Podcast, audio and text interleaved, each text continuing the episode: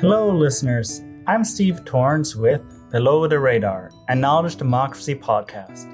Below the Radar is recorded on the territories of the Musqueam, Squamish, and Tsleil-Waututh peoples. On this episode of Below the Radar, our host, Am Johal, talks with William Lindsay about his latest book, Res Dog Blues and the Haiku A Savage Life in Bits and Pieces. They discussed a mix of humor and horror in the book and how it is an honest depiction of Indigenous life on reserve and then in the downtown east side of Vancouver. This episode discusses difficult topics. You can look at the episode description for more information on the topics.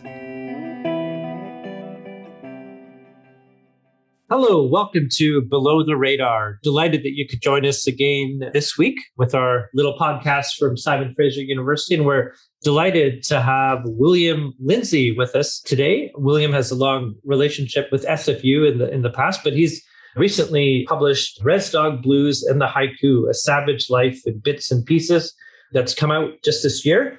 And welcome, William. Delighted to have you on Below the Radar.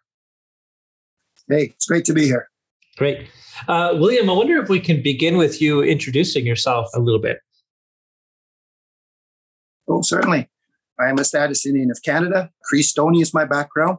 Uh, my family has their roots in uh, Alberta, around reserves around Edmonton in northern Alberta. And so I spent a lot of time there, also Prince George. But, uh, you know, I've uh, lived on the West Coast for probably four decades now. So, so it's my home. So although I have ancestral prairie roots. My life has been with the people of the salmon out here. And uh, yeah, and I've had a wonderful 25 year career in education, post secondary education.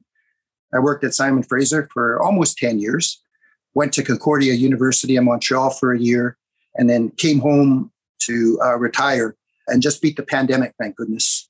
And uh, I spent the last two years writing uh, this book. It was a tremendous project. It was life changing in many ways. It was harmful, but it was also uh, healing as well. Be happy to talk about that.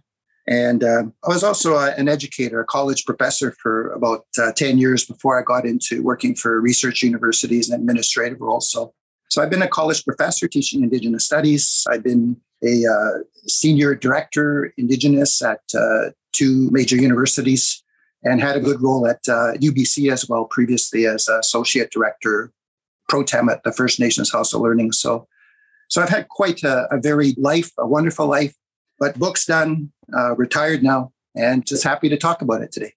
Great. I just finished uh, reading the book yesterday, William, and it's, um, I bust my gut laughing at times.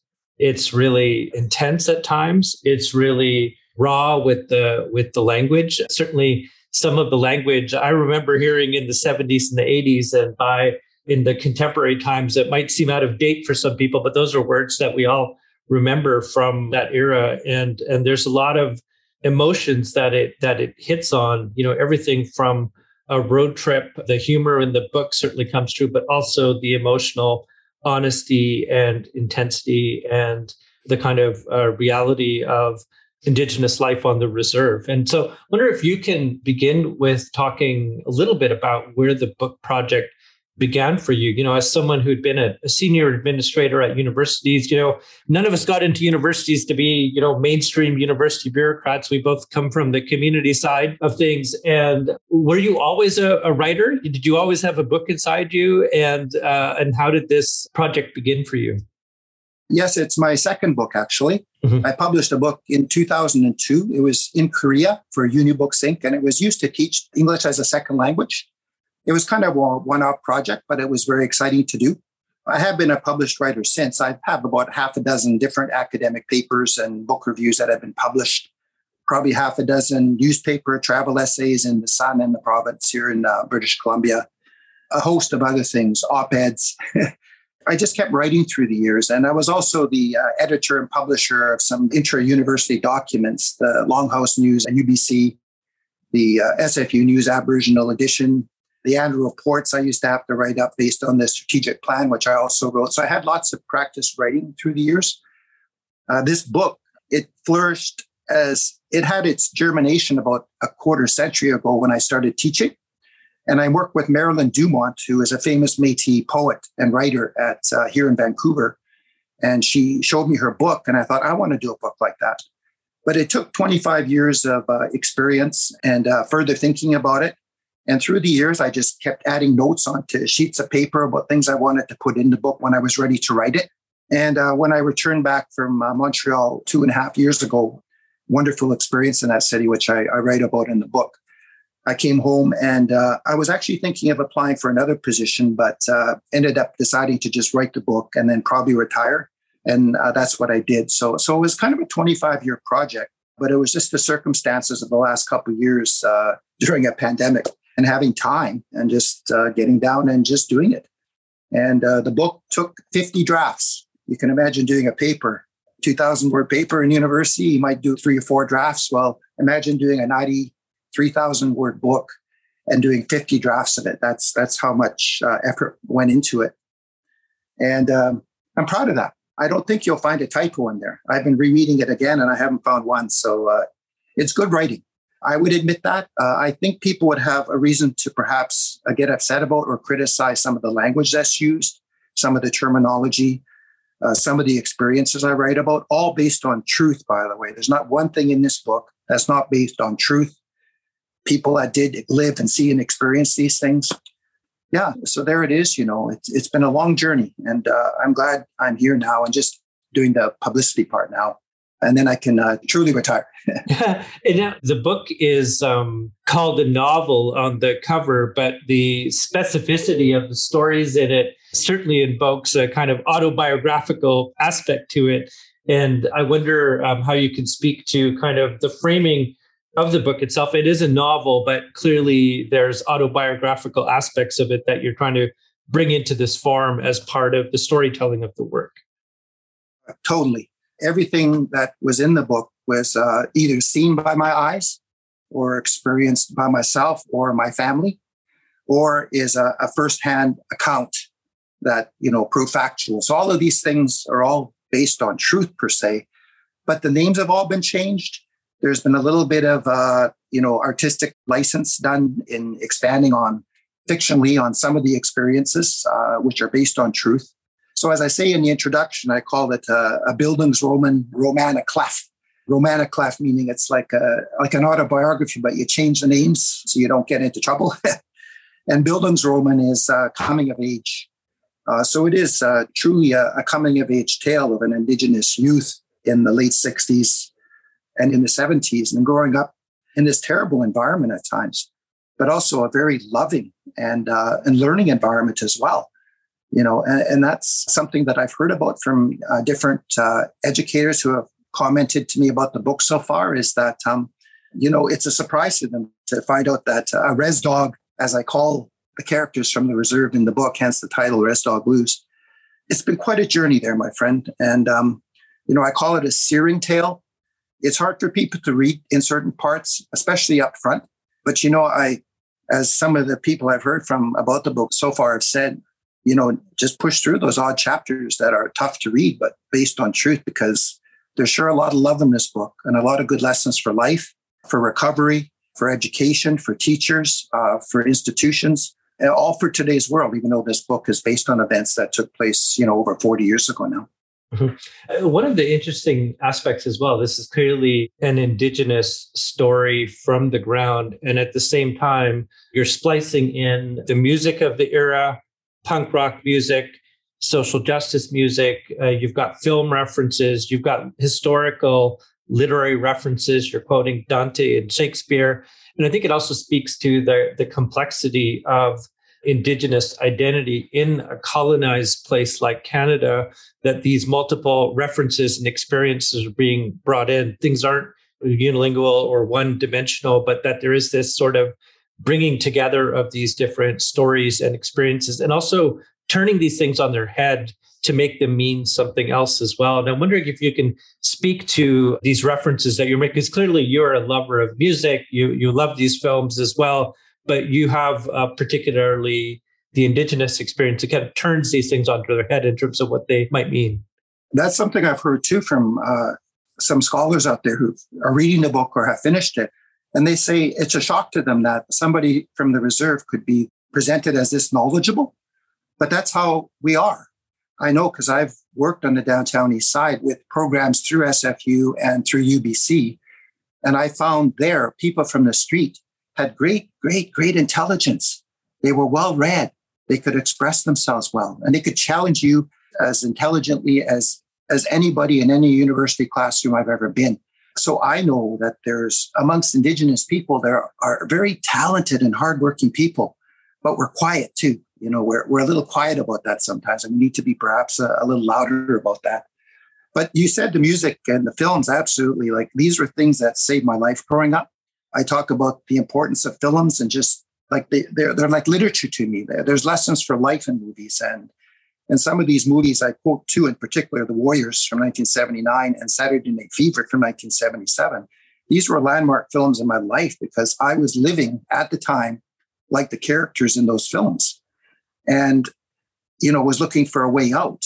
And so now I can look back and gauge my progress in life since through the lenses of those films and those times you know, because we were living that way then, and now and now I'm not. So it's it's interesting to look back now at, at those two films and others, but the music as well. Like uh, I grew up with punk music, and uh, the love for that is is stressed throughout this book. I made sure to follow copyright laws and and not use any song lyrics at all in this book. I did my research about that and even approached Simon Fraser University's ethics office to ask about using song lyrics. And he says, no, don't. It's okay to use album titles and song titles, which I do throughout the book. And I find that interesting because as you're reading each of these chapters, there's often a song or an album that's alluded to, or, or sometimes many in different chapters. And, you know, it stays with you because you think about the story, uh, you think about the poetry, but you also think about the music. So it's just that kind of a book. I don't think it's a book you can rush through. The chapters are short, uh, they're all short, shorter than normal books. And there's reasons for that. And one of the reasons is it allows you to one or two or three chapters at a time, soak in what's there, appreciate the music references that are mentioned there, and uh, appreciate the original haiku poetry, which I love as well, which is found in every chapter in the book as well. All of those things. Uh, it just it was designed to make it a sort of multi-nuanced philosophical project that would appeal to people across the board to learn a true story about indigenous people. And I guarantee you that unlike a lot of other books out there about these issues, pardon the expression, but there were no white hands editing this book. So this is a true Indigenous First Nation story told uh, unfiltered. And it's tough to read at times, but it's also a very uplifting book, especially at the end. And um, I won't uh, ruin the ending unless you're going to ask a question about it. But uh, I've heard from a, a couple of important high level scholars that have said, you know, they really appreciated the positiveness in the book, but also how it ended as well. It just ends in in a place where, you know, there's a future involved. Yeah, yeah. Mm-hmm. Yeah, and I'm wondering uh, when you thought about the narrative of the book, because you're trying to pull on so many threads and kind of chart your own path in terms of what a novel might look like who are some of your writing influences you know you you sort of mentioned you know jack kerouac on the road and then you kind of flip it on its head and be like uh, we've done way more than that and uh, some of these uh, classics that uh, you know have a certain place in a traditional Western academic canon, you've sort of carved your own path here. But I'm wondering, um, in writing your own book, or the people that you've read that you found like they could really carry a narrative or that spoke to you in a particular way that you think influenced how the book was written in some way or you look to for insight? Uh, there's many that come to mind, but a couple of examples. are Sherman Alexie from the United States, he's a well-known writer, and uh, he doesn't hold back either. You know, his writings are amongst the most banned books in institutions and in schools. So he doesn't hold back either. And so he was kind of a role model for me to talk about these issues honestly without holding back. So Sherman Alexie, probably poet Marilyn Dumont, who works at the U of A right now her books of poetry uh, influenced me to include poetry in my own book. So that comes uh, directly from her. And um, I love literature of the world. I, have enjoyed reading Western literature and also Eastern literature and Eastern forms of art like haiku. Uh, I've enjoyed all of those things, you know. So I, I mentioned in my acknowledgments page many of these famous people. I mentioned Chief Dan George as a particularly important influence. I mentioned him throughout the book people like uh, Homer, Matsuo Basho, Emily Dickinson, Jack Kerouac, Dante Alighieri, John Lennon, Thomas Hobbes. You know, these are some, you know, famous writers and authors and artists whose work I came across through the years and I really enjoyed, even like Frantz Fanon, Walt Whitman, Winston Churchill, George Orwell, Maya Angelou. These are all influences that have influenced how I put this book together, and uh, I, I give them acknowledgement. So, yeah, those are just some of my influences. Yeah. So one of the things that I think really carries the narrative is the humor in the book. Now, I, I know you from before, William. I know you to crack a joke or two, and you have some great humor. But I, I was busting my gut laughing throughout the book, and it helped carry me through the more serious and intense parts of the book. And wondering, you know, the role humor plays in your own life, but also in the way that you worked it into the narrative. Why was that such an important part of the structure of the book? To me, it was like something that was really, it carries all throughout the book. And so it's something you just have a way of um, dropping things down out of the blue that just like it comes out of nowhere and just realized you got hit with a William Lindsay zinger. uh, yes, humor is something that's not a you know specific to the indigenous world, but it's something that's always been there for me. And as I say in the book, when we joke and, and tease you and we do those kinds of humorous things around you, it means that we've accepted you.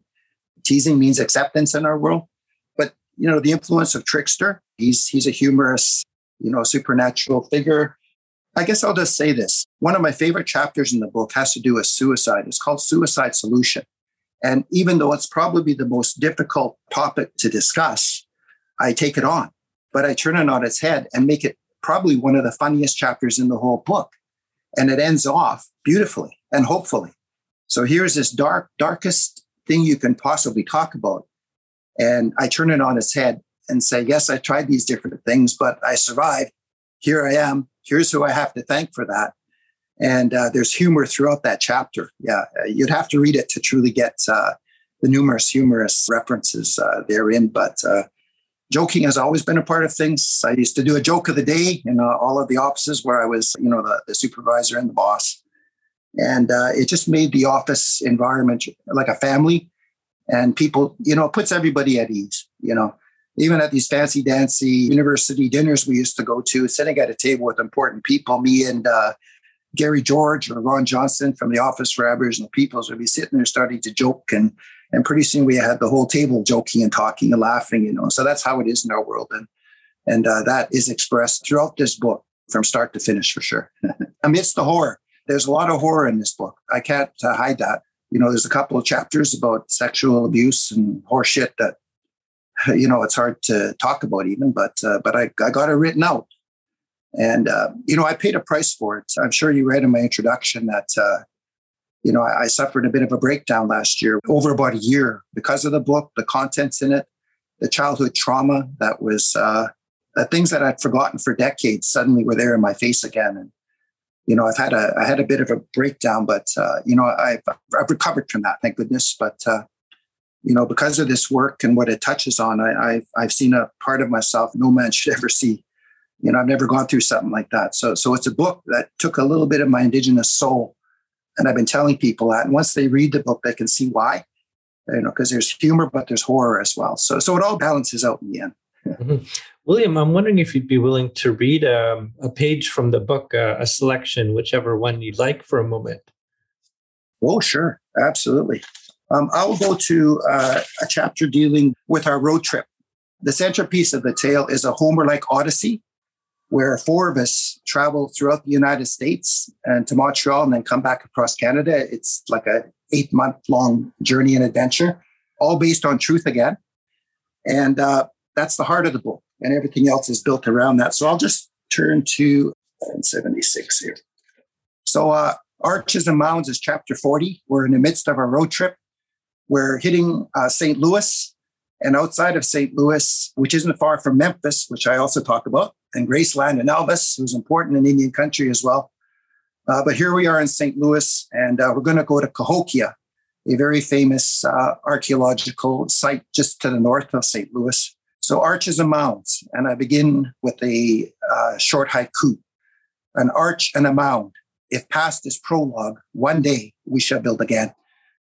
St. Louis, Missouri, the gateway city, the gateway to the west. Shit to that. They built a big motherfucking arch next to the Mississippi River, which flows through the city to commemorate the settlement of the American West, lands taken by force or fraud from the Indians who had lived there for millennia. That was enough to turn us Indians off this town. I'm at the corner of 4th Street and Shithole Avenue, yelled Luke with the arch in the background. We scored some hash oil and got the hell out of there. We wanted to see Cahokia. One good thing about St. Louis was the music. A town that produced Miles Davis and Chuck Berry couldn't be all bad. I certainly love the prominence of the musical art form called the blues. It's in their bones. I knew of Robert Johnson and Howling Wolf from Uncle Jesse's collection. And inspired Dylan, who was one of our mates on the trip, took the time to quickly learn a few blues standards. It was fun watching him slowly figure it out, especially the guitar slide, which he had shoplifted in town, learning from a sheet music book, which he had surprisingly paid for. Call me Mississippi D, he said when he finally got it. It appeared to us that the Negro pioneers in this biz were speaking to Indian hearts too, for the songs of the plantation resonated in the reservation experience. The Res Dog Blues sounds about right. And then I go on to describe uh, our visit to Cahokia. There's some music in there, some uh, Bob Marley, very appropriate. It's a wonderful place. I've been here, Cahokia. I recommend any Indigenous person or ally go visit it because it'll make you have great pride in the Indigenous peoples in that part of the world. So just a little introduction there. And, you know, I, I just love reading parts of the book here and there. And maybe I'll just mention one more thing here. I quote Maya Angelou a few times, very important writer. Uh, so near the end of the book, chapter 58, entitled Je n'ai pas de regrets, which in French means I have no regrets. My haiku begins, it says, Hearts do heal in time, stand and flourish, I intend. Cage birds free, dreams too. And then I begin by saying, through the sweetness and shadow of being, through life's triumphs and tragedies, and all its adversities and successes, we keep going because we have to. Maya Angelou was right. I now know why the cage bird sings. So that's just an introduction to one of the chapters where I go on to talk about, hey, I'm ready to take on life now. You know, I've I've emerged from the horror, and here I am ending the book at 20 years old, ready to go on and, and take on life. And and that's how I begin one of the concluding chapters. I give Maya Angelou a lot of credit. She's one, one of my influences. About was that good enough to read that? Yeah, absolutely, absolutely. Thank you so much, William. Just a little taste. yeah, in in writing the book, and uh, we were talking before we we started the interview, but just around, you know, I think your hope that this will be taken up at universities and other places in terms of its reception. And I'm wondering if you can sort of speak to who the book is written to or who the book is written for it's really written for everybody. Like a non-indigenous people can get a really true story about what it was really like growing up in the 60s and 70s. This is what it was like, no holds barred. And you can imagine emerging from that. And um, you know, what do you do with your life? You know, I was fortunate enough to realize at 20 years old that I I needed to change my life, and, and so I did. So this book is designed to get non-indigenous people to get to know our world better especially in an age of reconciliation right now.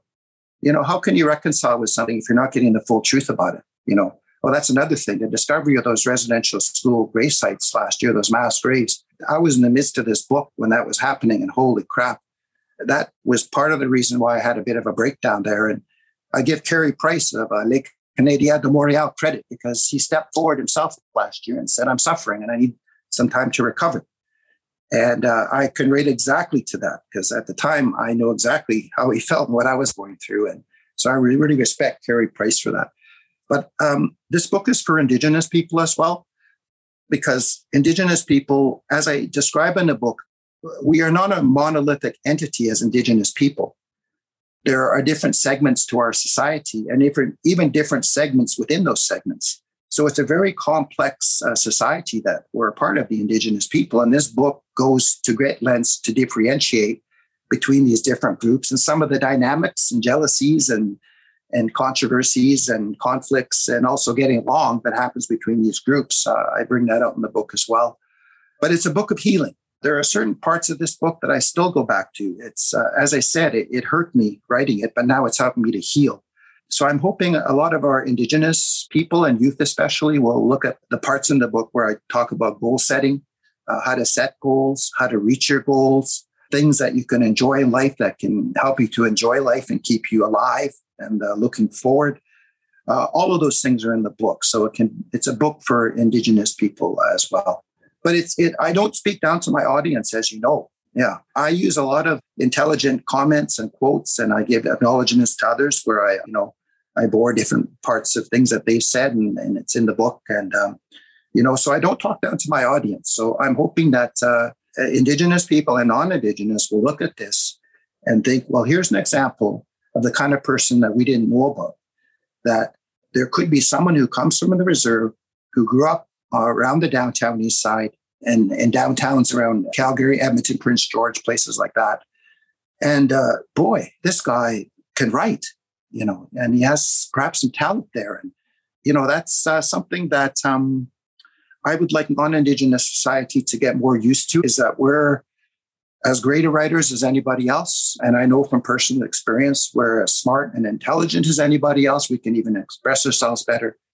Uh, and that's what I'm hoping this book does is to get people to sort of think about things in that light that Indigenous people have a lot to contribute to literature, to this country, to the arts. Me, I'm a, I'm a writer and I play guitar. That's my art. But there's poets out there, there's performance artists, there's actors, actresses, directors, Indigenous people that are making their mark. So I hope people are able to think of Indigenous people in a much more positive light through through experiences like these books and the works that others do. Hmm. There's a part in the book, William, where you're on the, the road trip, and I think it's somebody's older brother, but you start talking about red power and aim and, and all of these things. And so you have this sort of process of politicization that's happening through the road trip as you're visiting places. And I found that really poignant. William, I'm wondering if you'd like to add anything about the book that we haven't had a chance to, to speak about yet. Boy, um, I self published the book. And the reason I did that is uh, I figured that mainstream publishers wouldn't let me get away with the languages and the experiences that I describe in the book. And I'm glad I did it this way. I decided to do it in the fall because as the book was being completed, I was still waiting to hear back from uh, two publishers that I submitted the book to where it was okay to do so simultaneously. And I was just waiting on these guys. And I finally decided, well, why don't I just self publish it myself? Because I have confidence in the book, I have confidence in the writing. I would challenge anybody to find one typo in this book. Uh, that comes from a lot of writing and experience, of course, as an educator and administrator through the years. Um, but I self published and I don't regret it. The reviews I'm getting so far uh, up on Amazon and uh, hearing from colleagues who are currently reading it are excellent. And they find it a very intelligent book. So, as I say, I don't speak down to my audience. And um, this is the kind of book I'd, I'd recommend for anybody for all kinds of reasons. And uh, as I say, it's been a wonderful journey. And I noticed since I decided to self publish, all of these doors have just opened. And so I view it as the wave of the future because if you're a good writer, because if there's typos in a book, people will just, they, they're not interested in it. So you got to have a typo free book, really well written, a great story, great characters, a great conclusion, a good introduction, honesty, emotion, and power. Uh, that's what I found I was able to do with this book because I decided to self publish. And so I would encourage anybody to do that. For me, with respect to the publishing business, they hold all the cards. You know, uh, they expect you to wait for them, and it can be a year, two years. They don't get back to you. You question them, hey, how's it going with my, you know, and they don't get back to you. And and then once they pay you the upfront fee for the book, it's theirs to do what they want with. They can edit it, they can change the title, they can take chapters out, they can change the wording, the language.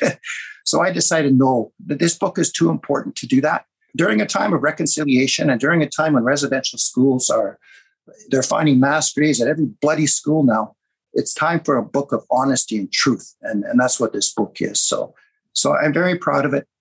As i said some of the topics and the language uh, it's, it's an adult book for sure but uh, i don't think anybody could criticize the writing. If you have confidence in your writing you can self-publish and it can be successful. You just have to follow up and do the work yourself publicizing it and doing what we're doing today you know, I, I, have a book review coming up in the Vancouver Sun in early April about the book because I reached out to them and he read it and liked it and wants to write about it. It's in three libraries now.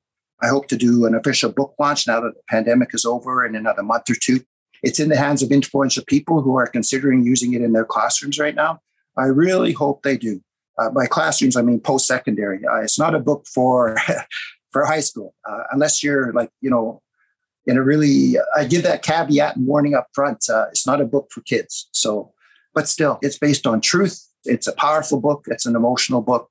And I know people who read it will like it because everybody to a, a man or and to a woman who's read it so far has told me they, they really like the book. It's something different. It's something they actually have never, I've had this comment twice. It's like something they've never read before. And that's because of the poetry, the prose, uh, the music references throughout, just the honesty of it. Like who the heck writes about some of these things? Like there's really some tales of horror and tales of hope in here, you know, and uh, I, I, don't hold back, but uh, as I say, it's all based on truth. William, thank you so much for sharing this wonderful story. Uh, wonderful book that I just finished yesterday. It's been so wonderful to hear you talk about it. So thank you so much for joining us on Below the Radar. Uh, hi, hi, as we say in my language. And I really thank you. It's been an honor to do this today. You know, I worked at Simon Fraser for 10 years, and it's nice to be touching base a little bit here. Uh, as I say, I'm retired now, and, and the book has opened up a few options for the next year or two. And and uh, then I'll ease into kind of a more permanent retirement after that. But uh, I've been working since I was 15. So it's time for me to, to go to pasture, so to speak. Thanks for this today. It's been really an honor to talk to you. Thank you so much, William. Below the Radar is a knowledge democracy podcast created by SFU's Vancity Office of Community Engagement. Thanks for listening to our conversation with William Lindsay. Head to the show notes to learn more about the resources mentioned in the show. We release episodes every Tuesday, so make sure to subscribe to Below the Radar on your podcasting app of choice to make sure you never miss an episode. Thanks again for tuning in.